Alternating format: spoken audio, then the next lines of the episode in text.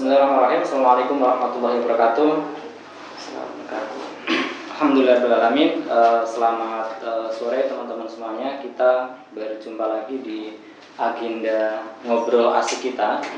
Nah, pada uh, kesempatan kali ini kita akan ngobrol tema yang cukup menarik, yaitu program 2 apa, terutama yang sangat dekat dengan kebutuhan yang ada di masyarakat, yaitu Institut Kemandirian. Nah, uh, seperti apa Institut Kemandirian uh, yang dilakukan oleh Dompet Wafa. Nah kebetulan uh, di sebelah saya sudah hadir uh, Mas Usman.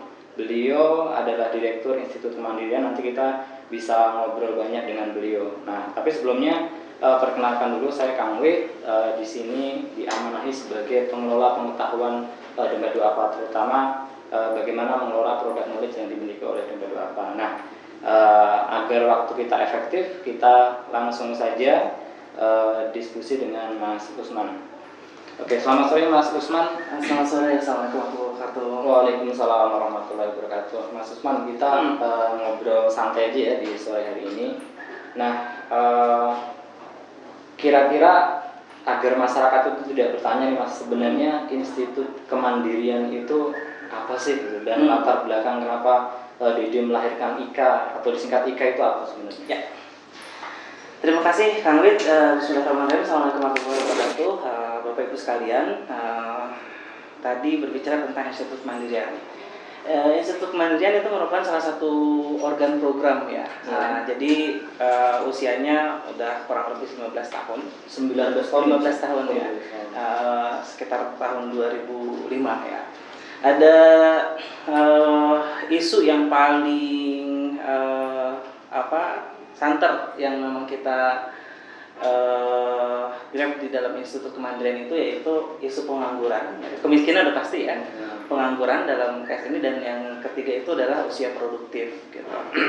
Nah berbeda. Kita memang secara secara organ atau secara struktur memang berada di divisi pendidikan. Yeah. karena memang uh, kita fokusnya memang di diklat atau pendidikan khusus untuk vokasi. Apa artinya? Meningkatkan skill gitu. Jadi berbeda dengan pendidikan uh, formal. formal ya. Nah, uh, niat dan cita-cita awalnya sih uh, ya apa intervensi intervensi kemiskinan dalam yang tadi tiga isu tadi gitu ya. Hmm. Diturunkanlah uh, program ya yang bernama Institut Kemandirian gitu. Hmm dari kata-katanya aja udah jelas ya kemandirian gitu karena uh, apa intervensi paling apa mudah uh, untuk bisa sampai pada tahapan si penerima manfaatan itu hmm. mandiri yaitu dengan pemberian skill gitu okay. skill yang itu bisa menjadikan modal uh, si usia produk tersebut uh, sehingga bisa target utama di kita itu menciptakan uh, apa tenaga kerja baru ya. Artinya bisa terserap tenaga ya. kerja baru kita Berarti atau alumninya nanti ya, bisa langsung diserap oleh diserap pasar, oleh pasar publik atau uh, ada lagi juga yang memang mereka concern untuk menjadi wirausaha. Dua okay. fokusnya di situ. Hmm. gitu. Nah, nah ini penasaran mas. Kira-kira sebenarnya uh, program-programnya itu apa saja? Kan nanti masyarakat bisa tahu dan e, menempatkan oh ternyata tetangga saya ada orang yang membutuhkan ini ya. program apa gitu. Jadi pada prinsipnya gini, uh, saya dapat data ya ini khusus di 2019 angka kemiskinan terutama di dalam case pengangguran setiap tahun meningkat. Mm -hmm. Ya, angka pengangguran atau pengangguran tertinggi uh, secara wilayah teritori ada di wilayah provinsi Banten. Itu mengapa juga kenapa Institut Kemandirian berada di provinsi Banten yeah. letaknya di uh, apa di Karawaci. nah, uh, dari sana kita uh, melihat kira-kira mereka-mereka yang tidak mampu mendapatkan akses mendapatkan pendidikan tinggi karena keterbutuhan harus segera uh, apa memenuhi membantu keluarganya gitu ya. Uh, salah satunya yaitu ikutan dulu di Klakti kita. Apa saja di situ ada beberapa jurusan yang memang uh, itu bisa langsung terserap di pasar. Misal servis motor ya. Uh, otomatis apa outputnya? Melahirkan montir-montir handal. Salon muslimah ini khusus untuk yang akhwat-akhwat ya perempuan-perempuan karena memang bisnis uh, apa kecantikan di masa yang akan datang juga cukup um, apa uh, menarik, cukup luas. Lebih-lebih segmentasinya muslimah. Ada juga kita uh, komputer karena itu juga di basic di era 4.0 ini juga menjadi tinggal nanti turunan-turunannya ya. Kalau yang sudah-sudah itu ya basic office uh, terus uh, desain grafis ya kayak gitu-gitu. Mungkin ke depan yang berhubungan dengan teknologi yang lebih spesifik, nah itu juga sedang kita siapkan gitu. Lalu juga uh, apa yang ada di kita itu uh, service handphone ya itu juga suatu kebutuhan yang cukup diminati oleh uh, publik saat ini kebutuhan yang tidak bisa terlepas. Uh, mengemudi cukur rambut ya. Dan juga pada dasarnya semua pelatihan ya yang uh, diinisiasi uh, oleh uh, publik itu bisa kita lakukan. Tapi uh, basic kita ya dari tujuh pelatihan itu yang memang ada di kampus Institut Kemandirian khususnya yang terletak di uh, Karawaci. Tetapi kita juga punya basis namanya uh, uh, satelit program Institut Kemandirian satelit ya. Semacam Ini cabang-cabang dari ya, gitu ya. Semacam cabang atau semacam ya kampus IKA tapi yang ada di daerah gitu. Saat ini baru ada di Depok ya. Tapi juga nanti kita akan kembangkan uh, rencana kita di seluruh provinsi ada gitu apa, apa pelatihannya? Tentu kita akan melihat dulu uh, riset yang kebutuhan di daerah itu apa. Karena bisa jadi satu daerah dengan daerah lain berbeda kebutuhan uh, pendidikan vokasinya seperti apa gitu. Tadi kan programnya ada servis motor salon muslimah hmm. komputer kemudian servis handphone mengemudi. Nah itu kira-kira masing-masing program itu durasinya berapa lama mas? Ya. sama atau gimana gitu? Berbeda durasinya. Paling lama itu di kita tiga bulan ya tiga bulan uh, yang membutuhkan waktu tiga bulan itu servis uh, hand motor serv, apa salon muslimah sama komputer. Ya karena itu cukup panjang uh, apa dirasa uh, untuk meng, apa mendapatkan basic uh, sampai mereka diterima uh, target kita kan ya ketika misalnya uh, dari mana nih mau magang masuk ke perusahaan uh, apa salah satu perusahaan kan oh sudah punya kemampuan ini nanti dilihat di situ ya uh, secara detail uh, di dalam surat magang tersebut oh si anak ini kalau misalnya di montir ya ada montir grade A B C atau gitulah ya nah itu dilihat nantinya gitu tidak-tidaknya kita semua bisa mengetahui konteks dasar itu sekitar tiga bulan hmm. paling lama ya hmm. kalau untuk yang mengemudi cuma dua pekan gitu ya hmm. terus uh, cukur rambut juga sekitar uh, satu, dua pekan sampai dengan satu bulan ya.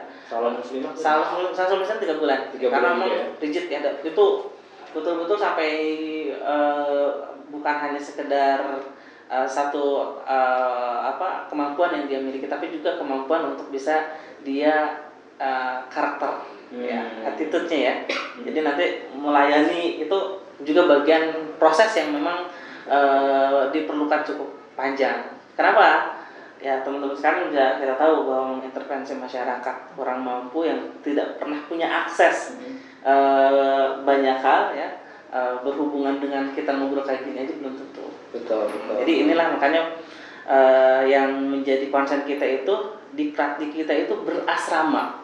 Ada asramanya ya. Berasrama dan itu satu model yang e, mungkin berbeda dengan BLK BLK lain. Kenapa? Asrama ini inilah yang akhirnya membedakan diferensiasi antara institut kemandirian dengan lembaga-lembaga pelatihan lain. Hmm. Apa yang diajarkan di program keasramaan itu tentu outputnya adalah menjadikan uh, si penerima manfaat itu memiliki mental yang uh, siap ya. Karena kita punya punya uh, jingle siap kerja, siap wirausaha gitu. Dua case itu. Nah, untuk me, untuk siap kerja, siap wirausaha itu ya Uh, bukan cuma bisa dia misalnya punya keterampilan pandai dia, ya. dia uh, untuk misalnya kerusakan handphone yang levelnya tiga gitu di pasaran ini butuh waktu satu pekan dia juga bisa butuh waktu satu pekan gitu. jadi secara profesionalitasnya kita bisa ngejar. Tapi ada yang yang itu dilupakan oleh orang lain gitu atau di di uh, ada yang lain yaitu bagaimana dia bisa memiliki service excellent terhadap customernya Nah, sehingga apa uh, yang diharapkan akan ada repeat uh, apa order nantinya. Gitu. Hmm. Ketika sudah ada engagement dengan customer, nah inilah yang diharapkan nanti dia kalau memang dia bekerja dulu di awalnya di bosnya mungkin ketika dia sudah punya kemampuan itu ah, apa ya dia udah siap walaupun apa ketika ada kesempatan untuk berwirausaha gitu. Berarti value proposition yang ditawarkan salah satunya eh, Program keasramaan ya program keasramaan mental karakter building. eh, pembentukan mental dan eh, karakter ya, ya agar nanti ketika memang sudah selesai mereka juga benar-benar bisa berwirausaha Betul. dengan keterampilan yang mereka miliki. Nah ngomong-ngomong mas sebenarnya eh, ini pengajarnya gimana nih kalau Ah. di sisi pengajarnya? Ya, s- apa Institut Kemandirian inilah yang menjadi keunikan di kita. Kita bermula dari bukan apa di di setup buk, eh, mungkin berbeda ya dengan eh, kampus-kampus atau dengan institusi pendidikan yang lain yang di situ eh, apa namanya betul-betul eh, eh, sempurna lah Oke. dalam konteks yang lain-lainnya gitu. Kita bermula hanya melihat dari fakta kemiskinan kan itu apa kan eh ya pekerjaan seperti itu ya. Iya. Melihat kemiskinan ya harus ada intervensinya apa. Nah, kemiskinan setelah dipecah-pecah ya ada satu lagi yang eh, dianggap ini menjadi apa prioritas tapi juga sering dilupakan. Yaitu tadi miskin, pengangguran, usia produktif. Kalau tidak diintervensi mereka ini, ini bisa jadi masalah sosial. Nah, mulai dari situlah eh, apa kita dirikan IKA, tetapi eh, di dalam sejarahnya kita itu didukung oleh orang-orang hebat di masanya ya. Jadi kita bahkan di apa tokoh-tokoh nasional juga sangat sangat mendukung dengan dengan program ini ya di Institut Kemandirian sehingga eh, pengalaman sekaligus juga letak dasar-dasar pendirian Institut Kemandirian ini eh, menjadi menjadi unik tersendiri. Nah, hubungan dengan pengajar eh, si apa meski bahkan eh, saat ini pengajar-pengajar di Institut Kemandirian itu ya dari alumni-alumni kayak itu. Siapa mereka? Ya pasti mereka itu eh, kita rekrut salah satu syaratnya ya masuk Institut Kemandirian yang apa yang ini juga butuh keberanian dan kejujuran. Apa? Harus melampirkan surat keterangan tidak mampu. Oh, Ya. Salah satu. Salah satunya, karena itu kan proses administratif yang eh, apa sudah menjadi mutlak di DT. Nah, untuk mengakui ini aja kan butuh mental, Mm-mm. gitu ya. Lalu eh, apa setidak-tidaknya ya apa yang kita sedi- sediakan untuk lulusan apa mereka yang tidak mampu eh, melanjutkan pendidikan lanjutan karena keter apa karena keterbatasan ekonomi keterbatasan lain-lainnya ya. Jadi ya sekarang memang beasiswa kan banyak pak. Tinggal tapi kan ada case lain. Seperti misalnya satu keluarga ya, dia pintar dia mampu kuliah misalnya tetapi ada case lain dia menjadi tulang punggung tulang punggung keluarga misalnya Hmm. mengharuskan untuk itu.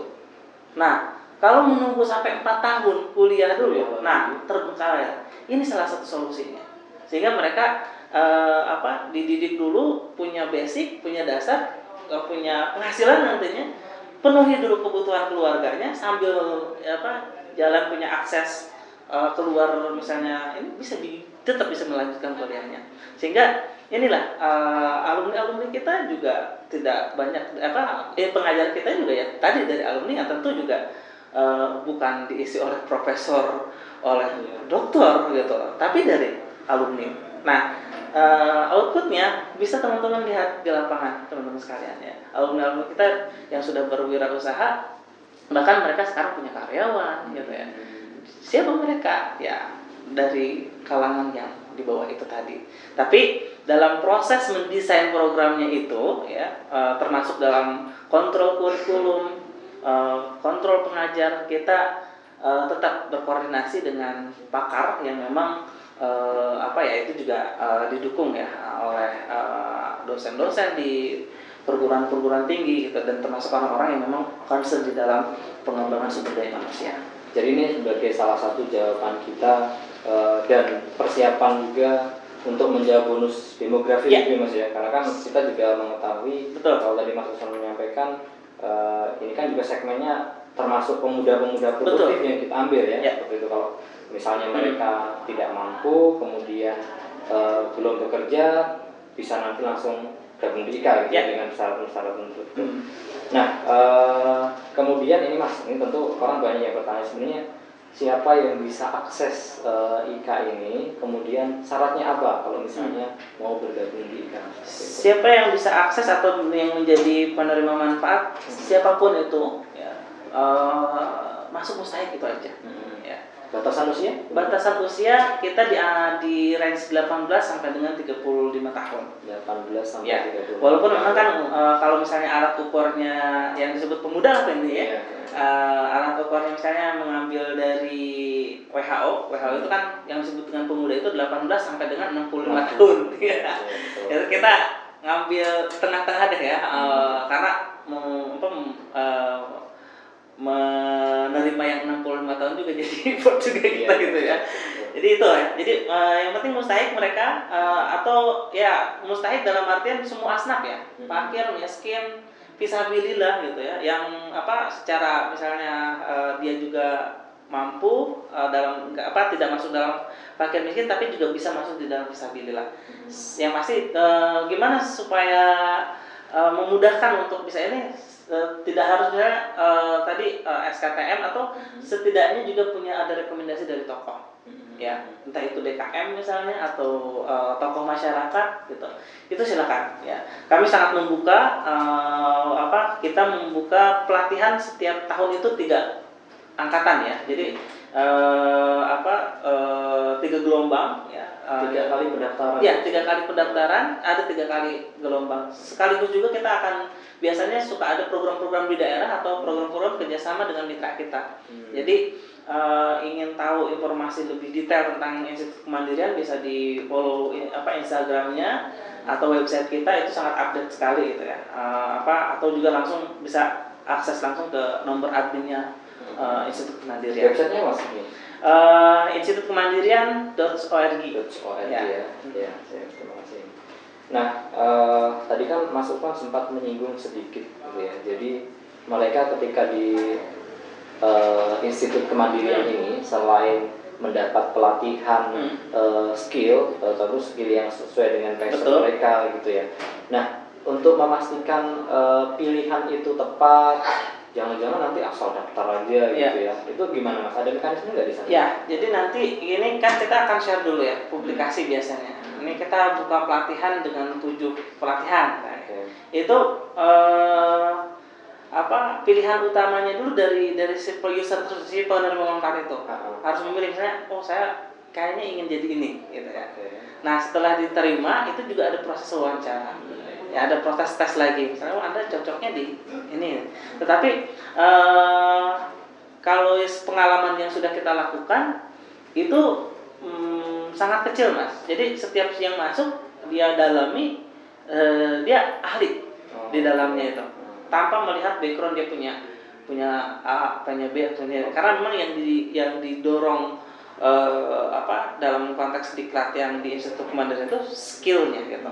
Nah, cuma memang tadi eh, yang ya tadi yang membedakan itu salah satu apa yang terpilih di kita itu yang pembinaan karakter dan mentalnya itu. Karena selama tiga bulan itu eh, apa semuanya diatur. Bangun harus jam 3 ya. Hmm. Eh, apa otomatis yang nggak biasa bangun malam itu berat. Berat. Ya. Awal-awal berat pasti masih sarapan makan ya siang pagi sore ya. Eh, malam itu diatur ya. Dan nggak bisa ini ya jamnya diatur. Sholat harus tepat berjamaah gitu. Ya. bahkan ya apa saum senin kemis menjadi eh, sedikit wajib gitu ya untuk membina ya. Karena eh, ya eh, kita melihat eh, itu salah satu indikator yang akhirnya yang udah pengalaman kita tuh terbina gitu ya. Bahkan para orang tua banyak yang berterima kasihnya ke kita eh, ada salah satunya eh, bukan cuma skillnya yang didapat tapi kok anak saya jadi rajin ngaji ya. Kok jadi rajin ke apa eh, ke masjid ya gitu. Bahkan eh, attitude kepada orang tuanya berbeda. Itu banyak sekali orang tua yang mengungkapkan seperti itu. Karena kita yakin juga me- me- apa meyakini bahwa memang ya, ya salah satu apa eh, masyarakat kurang mampu kebanyakan yang tidak mendapatkan akses pendidikan itu. Yang kayak gitu itu nggak nggak mendapatkan.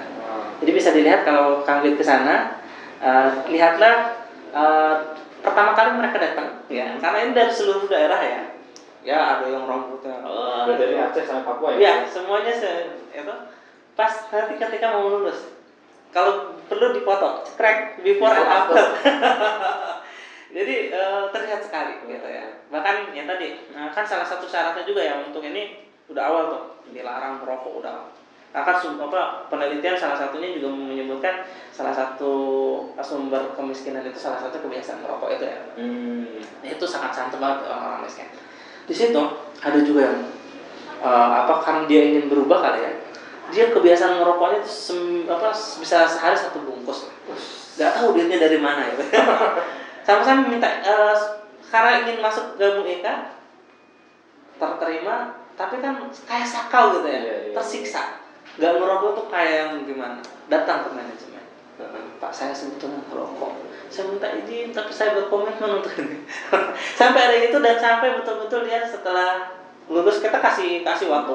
Satu minggu ya uh, untuk latihan gitu dua minggu boleh se, se apa sebung apa satu ini sampai betul-betul satu bulan betul-betul total enggak hmm. nah berhasil. Gitu. Jadi dari situlah uh, apa pembeda kita uh, apa disebut pesantren ya bukan pesantren karena kita juga uh, apa materi-materinya juga ya, seperti itu. Cuma yang keunikannya ya tadi uh, mereka bukan cuma menanggalkan kebiasaan-kebiasaan buruknya, tapi juga uh, ada input uh, baru, skill-skill baru yang mereka harus dipaksakan bisa. Hmm. Ya. Berarti ada pendamping di situ? Ya? Ada. Oh. Ada pembina asrama, ya, ada pendamping program di situ. Bahkan uh, si pembina asrama itu ya jadi semacam musyrif lah atau semacam coach ya di kita itu. Sehingga uh, mereka uh, salah satunya ya yang menarik itu uh, apa ada kultum. Hmm. jadi kan dari lima waktu sholat ada kultum gitu ya. Hmm. bahkan di setiap pagi mereka harus bisa uh, jadi uh, petugas apel. Baik itu jadi pemimpin apel ya. Itu kan jadi pembina apel tuh bagi yang perlu pertama kali tuh gempur banget lah. Bergetar gitu ya. Nah itu dilatih sampai kenapa yang kayak gitu gitu kan nggak ada hubungannya dengan itu hmm. tapi kami melihat setelah lulus itu mereka ketika misalnya ada mereka kalau misalkan output outputnya ketika mau ngelamar kerja hmm. proses wawancara kayak gini mereka udah iya, iya. udah udah bisa komunikasi menjadi hal yang penting ketika penting berwirausaha seperti itu ya mas ya nah Uh, sejauh ini mas uh, pernah ada siswa yang unik nggak gitu maksudnya siswa unik itu kan kadang ya misalnya nih uh, mantan apa yeah. gitu, kemudian setelah Ika jadi berubah sejauh ini ada nggak yang seperti itu? Ya yeah. uh, banyak banget ya portofolionya. Nah uh, salah satunya nih yang uh, yang unik menurut saya uh, ada prasyarat satu persyarat di kita itu kan secara administrasi itu bisa baca tulis. Mm -hmm tapi ada yang namanya di daerah ya gigi banget lah dia pengen mengubah nasibnya kali ya dia apa eh, nggak e, ngomong tuh hmm. itu daftar aja dan ya ini juga udah e, takdir Allah juga ya lolos aja anak itu gitu ya e, dia di servis motor hmm. tapi yang namanya diklat itu kan hampir 90 persennya itu praktek yeah. nggak ada yang kayak gini paling 10 persen atau 5 persen lah ya ini semuanya praktek gitu. nah di akhir dia itu bicara ke kita pak mohon maaf banget gitu ya sebetulnya saya nggak bisa baca tulis. Gitu itu kan loh terus gimana? Ya saya mencoba memahami aja gitu loh. Uh, untungnya praktek dan dia termasuk yang berprestasi anaknya itu ya gitu. Nah, tapi ya tadi dia tidak tidak bisa baca tulis. Tapi setelah itu dia berkomitmen untuk bisa baca tulis. Dan sekarang dia punya bengkel di daerah Lampung. Di Lampung ya. Di Lampung ya. Ada lagi juga uh, apa yang ya unik. Yang lainnya juga dia uh, ya dalam apa case-case yang berhasil uh, dia di handphone misalnya uh, pinter dia punya skill magang dulu keterima dan dia memilih spesifikasi handphonenya itu saya pengen jadi ahli di Apple. Mm-hmm. ya maksudnya uh, service handphone Apple ya. Dan dia keterima di salah satu uh, apa namanya perusahaan ya servis uh, Apple. Gajinya langsung gitu. Uh, flat ya tapi dia sama pinter yang udah dididik itu Iya. melihat. Dia tahu kan bisnis prosesnya di perusahaan tersebut. Beli barang di mana gitu ya. Terus pelanggannya siapa, Siapa. gitu. Dan sekali servis berapa ya. Jadi Apple itu kan khusus ya rusak ini doang paling murah itu 500 ribu sejuta gitu ya. Kita dia akhirnya belajar di situ eh, satu tahun keluar. Nah dia eh, apa eh, awalnya cuma di rumah Hmm. dan lebih-lebih dia eh, main di Instagram doang. Dan sekarang mungkin sehari udah berapa ya? Jadi paling bayangan aja kalau misalnya paling murah murahnya aja ya lima ratus ribu ada eh, 10 pelanggan aja misalnya gitu, gitu ada juga yang sekali ini 3 juta 5 juta gitu loh. Tergantung eh, kerusakannya ya tergantung ininya tapi dia sudah punya punya Bisa kemampuan lisensi yang Bisa cukup jadi alumninya lebih sukses dari manajemen. itu dia itu udah terjadi banyak ya Iya mas, eh, ini kan bicara keterampilan. Bicara keterampilan kan tentu kita bicara tentang garansi dia bisa. gitu. Mm-mm. Nah, eh, kalau di tempat lain gitu, kalau di Malaysia itu kan kalau Indonesia punya institut kemandirian, di Malaysia kan punya institut kemahiran gitu ya. Nah, untuk memastikan dia bisanya itu mekanisme yang diterapkan di IKA sendiri seperti apa tuh? Ya. Jadi eh, di akhir masa diklat itu eh, kita ada tes ya. Eh, jadi diuji ya, diuji itu baik itu teori maupun praktek. Hmm. Ya. Ketika memang di oleh instrukturnya sudah oke eh, ini lulus ada standarisasi lulusnya, eh, kita istilahnya ada UJT Hmm, ya. oke. uh, Job training itu ya. job training itu langsung berhubungan dengan masyarakat. Ya produk dia keterima apa enggak sih? Ya, jadi di OJT tersebut dari semua diklat itu mereka terjun uh, ber, apa, hubungan dengan masyarakat. Kalau berhubungan sudah dengan berhubungan dengan masyarakat itu hubungannya udah hubungan transaksi. Hmm. sehingga ketika dia misalnya tidak mampu udah udah udah siap dijelek-jelekin dasar bla bla bla ya kan tapi itu feedback pembelajaran yang luar biasa berbeda kan kalau dengan di dalam proses diklatnya ya kita bisa ya dimarah-marahin tapi kan dalam proses belajar gitu Iya. tapi kalau sudah OJT itu udah udah transaksional artinya eh, ketika misalnya ada servis eh, handphone Hmm. rusaknya apa skalanya dua terus tiba-tiba rusak jadi skala lima dia harus bertanggung jawab nah itu Iya, iya. proses uh, OJT ya yang akhirnya uh, apa uh, kita bisa ukur dia mampu atau tidak dan yang terakhir diukur dari proses magang Hmm. karena yang mengukur proses magang itu bukan cuma kita Hmm. jadi nanti sertifikasinya uh, ada di kita ada juga di yang di apa mitra kita Untuk semua pelatihan atau apa sih magang ini? Nah, saat ini memang eh, hanya ada di beberapa pelatihan, tapi kita di ke depan akan diupayakan semua pelatihan akan sama. Misal servis motor, kita berharap eh, apa eh, pangsa eh, apa BPO. produsen paling besar di motor apa misalnya ya kita bisa punya lisensi eh, Honda, Toyota atau ya kayak gitu ya eh, apa eh, yang sesuai dengan produk yang ada di Indonesia misalnya seperti itu. Jadi itu ya apa eh, dengan seperti itu eh, bisa bisa terlihat kualitas si penerima manfaat kita itu se- sejauh mana. gitu. Nah, eh, sejauh ini kalau dari eh, proses pengelolaan IKA sendiri, ini kan sudah kita intervensi dalam durasi waktu tertentu ya. Kita tingkatkan kapasitasnya, baik dari sisi skill dia, mental dia, kemudian eh, sikap dia Hmm. gitu. Nah, ini kan program selesai nih, Hmm. setelah OJT mereka terjun ke masyarakat, ini menjadi alumni. Hmm. Nah, proses berikutnya ada nggak intervensi kalau misalnya ya kita perlu dong melihat dampak, impact Ya. yang bersangkutan seperti apa dengan pola-pola tertentu. Itu gimana mas? Ada. Jadi kita tidak hanya berhenti di situ. Jadi setelah proses diklat ada proses eh, pendampingan atau pengawalan kurang lebih sampai dengan enam bulan. Ya.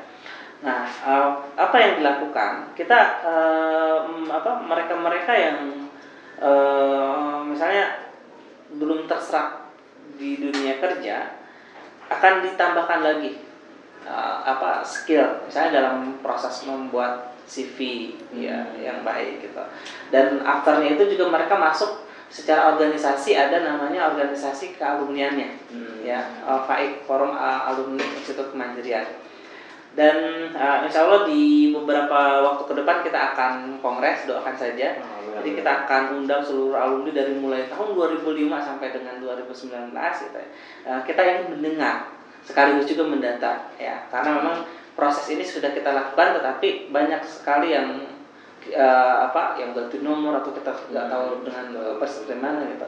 Nah uh, supaya kita uh, ke depan akan punya apa sudah menyiapkan skema sistem yang bukan hanya mereka ketika sudah keterima tetapi di tahun kedua, ketiga, keempat dan seterusnya itu uh, impactnya itu apa gitu. Yeah. Jangan sampai juga misalnya tahun pertama gajinya 1,5 juta, tahun kelima masih 1,5 juta itu uh, apa akan kita intervensi kalau memang ada model-model yang seperti itu. Kenapa seperti itu? Gitu. Nah ini uh, nanti ada di divisi khusus kealumnian di kita gitu yang akan mengawal uh, apa kealumnian sehingga betul-betul bisa mengukur apakah tadi ya dari awal uh, apa kita mereka berlatar belakang dari keluarga tidak mampu sebagai uh, apa salah satu tulang punggung keluarga misalnya untuk dirinya untuk keluarganya nah itu yang akan kita apa apa betul-betul intervensi uh, program institut kemandirian itu memberikan uh, impact gitu. Dari sekian banyak berapa persen gitu. nah, sehingga itu sedang kita kaji ya, sekarang. baik baik baik paling tidak nanti kalau uh, di situ ada alumni yang hadir kita kan bisa belajar tentang kesuksesannya Betul. kemudian siapa tahu sudah menjadi pemilik perusahaan atau usaha Betul. sehingga bisa lebih cepat menyerap para hmm. alumni yang ada di IKA ya. seperti itu. Ya, alhamdulillah itu uh, salah satu apa ya alumni kita juga kan bergerak di mana-mana. Mereka juga karena ada ada basic untuk tadi skill komunikasi skill untuk membangun jaringan gitu. Mereka yang ikut-ikut juga komunitas-komunitas gaul dengan yang sesuai dengan uh, apa yang mereka minati. Di situ uh, justru mereka punya istilahnya uh, mentor-mentor baru. Nah saya melihat mereka-mereka ini semakin sukses hmm, ketika uh, apa punya mentor-mentor baru dan bergerak dan punya jaringan yang luas. Ada satu hal yang unik uh, misalnya di salah satu akunnya itu kita e, mereka ikut gitu ya mendalami itu e, wirausaha e, bikin komunitas dan komunitas itu ya daripada ngumpul-ngumpul biasa mendingan kita bikin sesuatu apa kayak gitu ya supaya me, me, apa mengikat engagement yang kuat. Mereka bikin patungan uang bikin koperasi ya. Sederhana usahanya cuma warteg misalnya.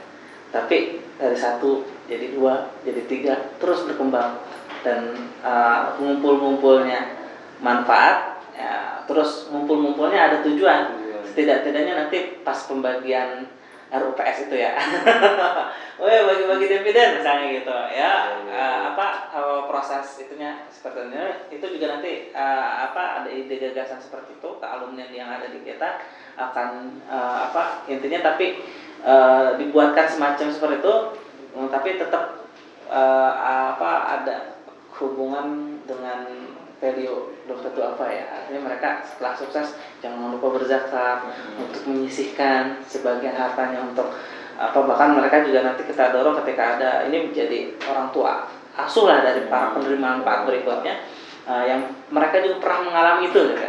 karena bagi mereka misalnya uh, ya banyak juga ya yang untuk datang juga ini makanya saya sampaikan teman-teman silakan Bapak Ibu sekalian kalau ada tetangga, saudara atau siapa pun yang uh, tadi masuk kategori mustahik, uh, dia nganggur di rumahnya, terus masih usia produktif, uh, jangan pikir panjang langsung aja daftarin ke IK gitu ya.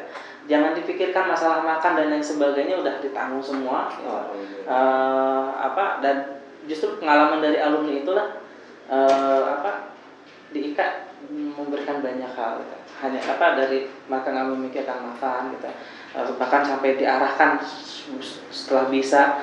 Nah maka setelah bisa tuh ada juga dari mereka itu ada ingin rasa berterima kasih. Salah satunya ya tadi bisa dengan apa mereka berinfak atau ketika ada program-program yang lain seperti apa. Ada juga yang bisnisnya misalnya di di apa uh, akikah misalnya atau mereka ketika misalnya ada pesanan ini dikasihlah ke penerima manfaat jadi sekarang makan gulai kambing buat para penerima itu tuh sebulan ada aja gitu. ya, tentu ini menjadi berkah bagi ya. donatur juga mas ya, yang uh, mendonasikan uh, zakatnya lewat Ya. Lava kemudian kita salurkan dalam uh, kegiatan uh, vokasi itu ya. kemandirian. Nah, pertanyaan terakhir nih Mas. Ya. Uh, ini kan sudah menjangkau uh, seluruh wilayah Indonesia bahkan kalau dari mana pun silahkan daftar Ya. gitu kan uh, seperti yang disampaikan oleh Mas Usman tadi. Uh, sejauh ini sudah ada uh, relasi program dengan uh, aktivitas misalnya program di luar negeri lah atau penempatan di luar negeri lah yang untuk mengupgrade uh, kapasitas uh, Hmm. dari peserta itu sendiri. Hmm. Baik, kalau untuk ya eh, di level internasional eh, kita salah satu program unggulan kita eh, namanya program Diaspora Development. Ya. Iya. Jadi eh, kita sudah eh, untuk khas program ini dari 2015 ya. Mhm. Eh, itu ke Jepang, Malaysia, Korea gitu. Dan untuk khusus di tahun 2019 ini kita negara tujuannya adalah Jerman. Jerman. Nah, Kenapa Jerman? Karena memang di Eropa, khususnya di Jerman sendiri, krisis usia produktif, Produktif. berbeda dengan kita. Kita malah lagi bonus, mereka lagi krisis. Makanya Peluang ya? peluang gitu. Nah ini juga eh, apa eh, di yang Jerman ini kita eh, sistemnya diasramakan juga selama tiga bulan di sananya di IKA. di IKA. Tapi eh, kita eh, kalau ini yang sekarang kerjasama lah dengan mitra kemitraan yang memang untuk sana juga. Jadi ngapain aja selama tiga bulan itu bukan cuma belajar apa namanya bahasa Jermannya. Jadi salah satu syarat untuk bisa ke Jerman itu dapat eh, apa istilah sertifikatnya itu B1 kalau nggak salah ya. Nah untuk mencapai ke sana itu eh, butuh didik dilatih dulu selama tiga bulan intensif bahasa Jerman aja. Dan yang lebihnya itu ada program keasramaan lagi. Jadi setelah uh, di kelas di asrama ditambah lagi lebih-lebih tadi tetap ada program karakter buildingnya juga menurut mereka. Siap apalagi ini kan untuk keluar negeri. Mereka di Jerman itu ngapain mas nanti mas? nah mereka kuliah. Apa? Kuliah. Kuliah? Sambil kerja. Oh kuliah sambil Ya. kerja ya? Gitu. So, kuliah sambil kerja setara D3 di sana Ausbildung. Oh. Jadi mereka berarti formal itu ya? Formal. Dan di bawah kementerian ya Eh, apa artinya juga kita berhubungan di sana dengan mitra yang memang legal insya Allah ya. Eh, karena kita ya mengatasnamakan dompet itu apa karena memang juga banyak kasus-kasus lain ya. Eh, jadi mereka menawarkan program Ausbildung di sini ternyata mereka ditarik dulu uang ya. Pokoknya kalau yang awal-awalnya narik dulu uang jangan mau lah gitu ya. Kalau di kita enggak ya. Kalau kita istilahnya eh, apa dana bergulir semua awalnya semuanya kita fasilitasi tapi mereka nanti setelah di sana karena di Jerman setelah setelah lulus B1 itu udah langsung kontak di sana di Jerman. Ditempatkan di perusahaan mana dan kuliah di bagian apa. Hmm. dan di mana kuliahnya dan dengan sistem apa. Nah selama itulah gitu eh, mereka ketika udah keterima di sana argo sudah jalan. Oh. hari pertama aja udah udah jalan. Jadi mereka udah dapat gaji di bulan pertama saja nah dari situlah mereka mulai boleh mencicil gitu. Kenapa? Kenapa sih pak? Kenapa nggak hibah aja? Karena memang programnya program apa eh, pember- pemberdayaan dalam artian eh, bukan charity ya. Kita, apa me- me- menginginkan mereka bukan menjadi mental peminta-minta itu ya. Karena mereka fight dan ini juga berbeda eh, apa asnafnya juga nggak harus itu. Yang penting em, apa mereka masuk mustahik. Terus yang kedua juga eh, di usia produktif juga. Kalau ini pasti, Mas, Nah, ya. punya- kemauan 18 sama maksimal 25 tahun. Oh, ya oke. eh, 25 tahun. Eh, lalu eh, siap tinggal di sana kurang lebih sampai dengan tiga tahun. Tiga tahun ya ya tapi udah dijamin. Di sana kesehatan dijamin asrama dijamin makan dijamin jadi gajinya itu sudah misalnya ya sekarang mungkin range 6 sampai 7 juta gitu Hmm. sudah betul-betul bersih nah Iya. dari misalnya eh, 7 juta tersebut eh, nyicil untuk yang program ini berapa misalnya satu juta gitu. ngirim ke orang tuanya berapa tapi kita akan bina terus mereka jangan sampai menjadi konsumtif itu aja Iya. sehingga mereka pulang-pulang ke balik lagi ke Indonesia sudah punya modal setidak-tidaknya untuk modal nikah lah Alhamdulillah. itu yang dicari kalau anak muda. Baik, eh, terima kasih Mas Usman atas kesempatannya Ya. eh, dan eh, semoga program-program IKA makin berkembang ya. Amin. mengikuti perkembangan yang saat ini eh, terjadi gitu Ya. tentu harapannya nanti IKA bisa hadir di eh, berbagai tempat sehingga Amin. eh, cakupan kita terhadap orang-orang yang membutuhkan bisa lebih eh, accessible gitu ya mas ya jadi tidak perlu jauh-jauh karena kan tadi Mas juga menyampaikan ternyata untuk datang saja kadang mereka juga Ya. eh, effortnya luar biasa gitu ya jadi kalau misalnya kita bisa berada di banyak titik nanti akan bisa eh, lebih menarik dan eh, semoga program-program yang eh, diaspora Hmm. development tadi bisa lebih banyak bekerja sama dengan eh, beberapa negara-negara maju gitu ya dan Hmm. itu harapannya memang eh, bisa memberikan dampak yang signifikan karena programnya juga tiga tahun ya Tiga tahun kemudian gratis ya ditambah sebenarnya mereka secara tidak langsung secara tidak sadar kan dapat peningkatan kapasitas Ya. diri juga kan gitu ya. E, berbeda dengan sekolah formal yang lain seperti itu. Baik terima kasih atas kesempatan sekali lagi Mas Usman. E, Mas. 30 menit kurang lebih lah kita berdiskusi. Dan baik untuk teman-teman semuanya eh, ini eh, tentang program Institut Kemandirian. Silahkan nanti diinformasikan ke insan didik eh, insan didik yang lain dan eh, terutama tetangganya kerabatnya atau kalau melihat eh, persoalan pemuda di situ ada pemuda yang eh, nganggur kemudian masih bisa kita arahkan untuk ikut pelatihan karena masih berada di usia produktif silahkan datang ke Institut Kemandirian demikian eh, ngobrol kita sore hari ini sekian assalamualaikum warahmatullahi wabarakatuh Waalaikumsalam warahmatullahi wabarakatuh. Mas.